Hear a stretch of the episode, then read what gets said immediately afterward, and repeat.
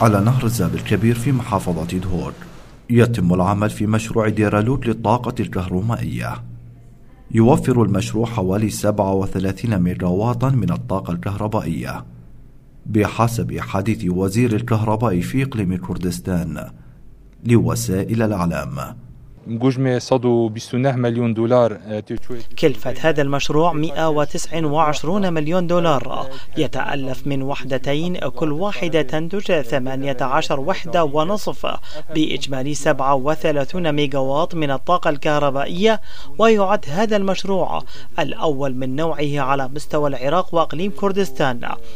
من حيث إنتاج الطاقة الكهربائية من المياه وسيعطي هذا المشروع دعما قويا للبنى التحتية الكهربائية في إقليم كردستان.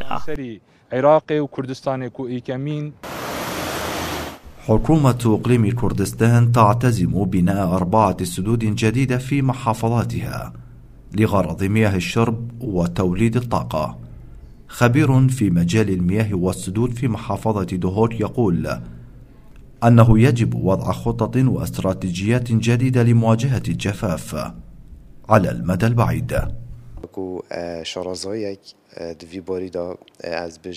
كخبير في هذا المجال يجب العمل على تأمين مصادر المياه فما فائدة مشاريع المياه التي تعمل بأنظمة حديثة إذ لم تتوفر مصادر مياه لتزويد هذه المشاريع.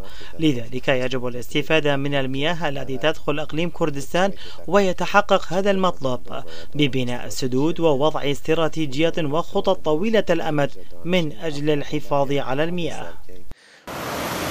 حوالي 90 سدا في مقررات الدراسة الاستراتيجية لبناء السدود في العراق. من بينها 60 سدا في إقليم كردستان بسبب تضاريس المنطقة ووفرة مصادر المياه. لراديو السلام بوردخاز دهور.